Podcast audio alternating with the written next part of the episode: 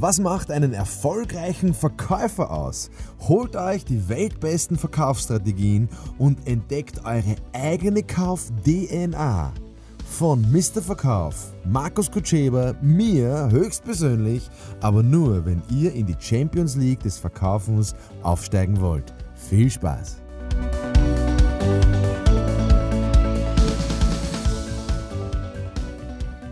Ja, liebe Leute, herzlich willkommen zu einer neuen Podcast-Folge von Markus Kutscheber, der Experte, wie ihr natürlich wisst, zum Thema Verkauf, Verkaufsstrategien, ja, alles rund um das Thema Verkaufen. Mrverkauf.com, falls es sich noch nicht herumgesprochen hat. Ähm, heute ein Thema, was, tja, sehr, sehr, sehr oft auftritt. Und zwar das berühmte Erstgespräch mit meinem Kunden. Es ist sagenhaft, wie viele Kollegen, auch im Trainerbusiness, wie viele Verkäufer, wie viele Geschäftsinhaber mit diesem Thema zu kämpfen haben. Es ist fast unbegreiflich, wenn man sich das nicht einmal überlegt. Warum ist das so? Also ich habe da sehr wohl eine Antwort drauf. Ich glaube, es ist einfach die Angst. Ich glaube, wir haben einfach Angst vor, vor anderen Menschen. Ja? Und warum haben wir Angst vor anderen Menschen? Weil wir Angst vor uns selber haben. Warum haben wir Angst vor uns selber? Weil wir nicht selbstsicher genug sind. Warum sind wir nicht selbstsicher genug? Weil wir nicht so viel Selbstvertrauen haben. Warum haben wir nicht so viel Selbstvertrauen? Weil wir nicht selbstbewusst sind. So, was ist da die Lösung? Ähm, ja, du kannst eine Therapie machen. Ja. Oder du sagst, okay, ich gehe jetzt mal zum Kunden und und versucht ihn einfach zu verstehen. Und dann ist das Erstgespräch keine Herausforderung, dann ist es nicht schwierig, weil wenn ich den verstehen will, wirklich vom Herzen verstehen will, den Kunden, was ist der Kunde? Warum ist der Kunde? Wie ist der Kunde? Was will der Kunde? Ja, diese ganz, also einfach da hinein mich graben in, den, in die Welt des Kunden oder in den Kopf vom anderen. Ja, Empathie ist da die Lösung natürlich. Empathie. Aber Empathie ist nicht nur einfach anlachen und sagen, ich verstehe sie, sondern wirklich hinterfragen, hinhören. Was ist denn da los? Traut euch da zum Kern äh, durchzudringen. Wir haben dann natürlich wieder einen Glaubenssatz, der uns da hindert. Der Glaubenssatz ist, stell keine, stell keine blöden Fragen. Du fragst so blöd. Stell keine blöden Fragen. Ich habe dich ja was gefragt. Stell keine Gegenfrage. Verstehst? Das ist so der Glaubenssatz, der da dahinter steckt. Den musst du reparieren, den musst du ändern, indem du sagst, ich bin hier nur, um dir, um ihnen Fragen zu stellen. Weil durch eine Frage knacke ich dem sein Unterbewusstsein, damit der mir was erzählt. Oder? Und um das geht's. Das heißt, Fragen, Fragen, Fragen. Logisch, welche Fragen kannst du stellen? Ja, lieber Herr Kunde, was erwarten Sie sich? Ja, lieber Herr Kunde, äh, wie stellen Sie sich denn das vor? Ja, lieber Herr Kunde, was ist denn Ihre Vorstellung? das sind die Fragen. Das Erstgespräch. Ähm, Bevor ich euch mein Beispiel erzähle, wo ich meinen, wie ich meine Selbstständigkeit angefangen habe, als auch Verkäufer, natürlich bin ich auch jeden Tag Verkäufer, hm, vielleicht noch, vielleicht noch eine Sache. Am Telefon, was du vorab machen kannst, du könntest deinen, deinen Termin, also den Menschen, mit dem du den Termin machst, könntest ja im Vorfeld fragen, lieber Herr Termin, ja, lieber Herr so und so, was sind denn die Punkte, die Sie besonders interessieren? Lieber Herr So und so, was ist denn für Sie bei dem Termin das Allerwichtigste? Und wenn du das herausgefunden hast, dann bereitest du natürlich diese Themen vor und das ist gleichzeitig dein Einstieg, weißt du? Dass du dem einfach was geben kannst als Einstieg und den einfach fragst, wie gefällt Ihnen das? Was halten Sie davon? Aber bitte hör auf zum Quatschen jetzt äh, am Anfang von dem Termin, sondern leg es ihm einfach hin und sage, war das das, was Sie mir am Telefon gezeigt haben, ah, gesagt haben? Beziehungsweise könntest du natürlich eine Agenda auch äh, einfach vor, vorbringen und sagen, lieber Herr Kunde, mm, Sie wissen eh, erstes Kennenlernen, ähm, ich möchte Sie einfach besser kennenlernen. Sie wollen mich besser kennenlernen. Ich habe eine Frage. Wollen wir das Gespräch strukturiert angehen? Erste Frage. Zweite Frage. Ähm, nachdem du die Agenda übergibst mit den Fragen, drei, vier Fragen genügen, dass du dann fragst, passen die Fragen so oder wollen sie noch eine ergänzen? Und die dritte Frage ist dann, wer beginnt? Und er wird dann zu 99,9% sagen, bitte beginnen Sie. Ja, und dann beginnst du? Mit dem Fragen.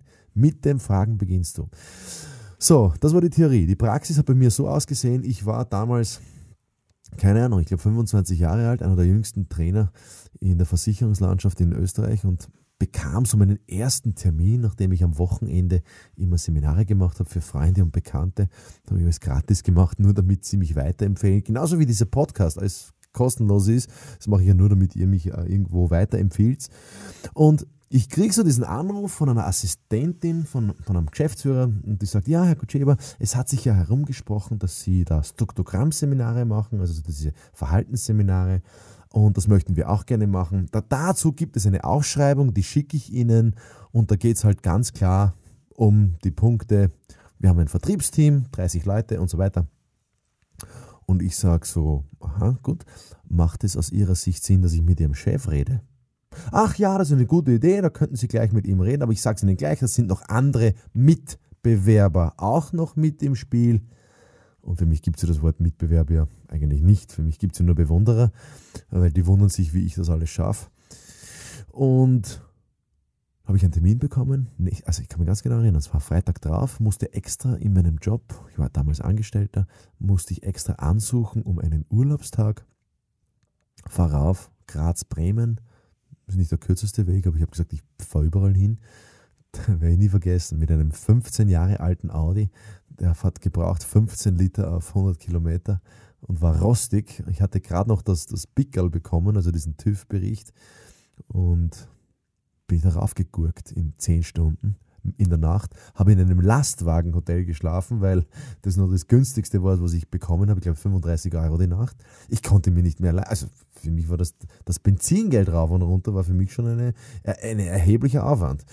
Und ich gehe da so rein, habe natürlich mein Angebot mit, was der halt, was die Assistentin mir halt geschrieben hat, was die halt wollen. Und ich komme rein und ich denke mir, ich muss es irgendwie schaffen, dass ich das Angebot nicht präsentiere.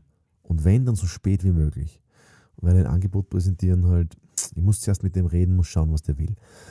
Na gut, und ich gehe halt hin und er sagt, Herr Kutscheba, schön, dass Sie schon da sind. Äh, ich habe eine Frage, sagt er, können wir das Gespräch ein bisschen kürzen, weil ich muss zur Aufsichtsratssitzung. Und ich sage so, naja, freilich, ähm, worum geht es Ihnen denn? Was ist Ihnen denn an dem Konzept das Wichtigste? Und das habe ich einfach so aus der Not heraus gefragt. Und er fängt an zum Reden. Schauen Sie, und ich bin seit 30 Jahren im Vertrieb und das ist wichtig und dort und dies und jenes. Und, und ich habe gesagt, na, sehr geehrter Herr Geschäftsführer, das, was Sie da sagen, das ist so spannend. Haben Sie was dagegen, wenn ich das Flipchart, was hinter Ihnen steht, mal beschrifte? Das schaut schon ein bisschen verstaubt aus sagt er, nein, nein, machen Sie das ruhig, das ist oldschool, das gefällt mir, weil die meisten machen das mit Beamer. Ich habe noch nie einen Beamer verwendet, in meiner ganzen Vertriebskarriere, als Unternehmer, als Trainer, als Verkäufer, noch nie einen Beamer. Brauche ich auch nicht. Ist auch völlig äh, kontraproduktiv, äh, weil ich die Aufmerksamkeit nicht habe. So, und ich schreibe halt diese Punkte auf von diesem, von diesem Geschäftsführer, die er mir da sagt. Dreimal darfst du raten, was passiert ist. Halbe Stunde später, der, der hat nicht aufgehört zum Reden. Der hat nicht aufgehört zum Reden, weil ich immer den am Reden halten habe lassen. Verstehst du? Ich habe immer gesagt, ja, noch, was fällt Ihnen noch was dazu ein? Wie, wie finden Sie, wie ist das in der Praxis? Was hätten Sie denn da gerne? Was ist für Sie da prioritär? Was ist für Sie da wichtig? Der hört nicht auf zum Reden. Dann kommt der Human Resource Boss rein von der Group. Ich habe nicht mal gewusst, dass die eine Group sind. Ich habe gedacht, das ist eine kleine Firma mit 30 Verkäufern sagt er, Udo, tu du weiter, wir müssen zur Aufsichtsratssitzung. Sagt der Geschäftsführer zu dem Personaler, nein, jetzt nicht, jetzt ist es interessant. Und ich habe mir gedacht, spannend, ha? Huh? Ich habe dem nicht erzählt, wer ich bin. Ich habe dem nicht erzählt, was ich von einer, äh, welche Firma ich habe. Ich hatte keine Firma, der hatte keine Visitenkarte von mir, keinen Folder, kein gar nichts.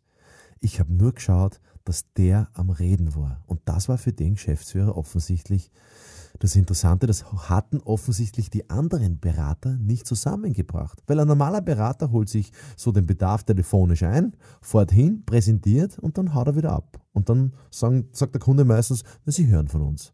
Und dann ist es ein Zufallsprinzip, ob du verkaufst oder nicht. Verstehst? Also ja, das ist dann so gewesen, dass äh, nach eineinhalb Stunden die Assistentin angerufen hat und sagt, ja bitte, meine Herren, der ganze Aufsichtsrat wartet schon draußen.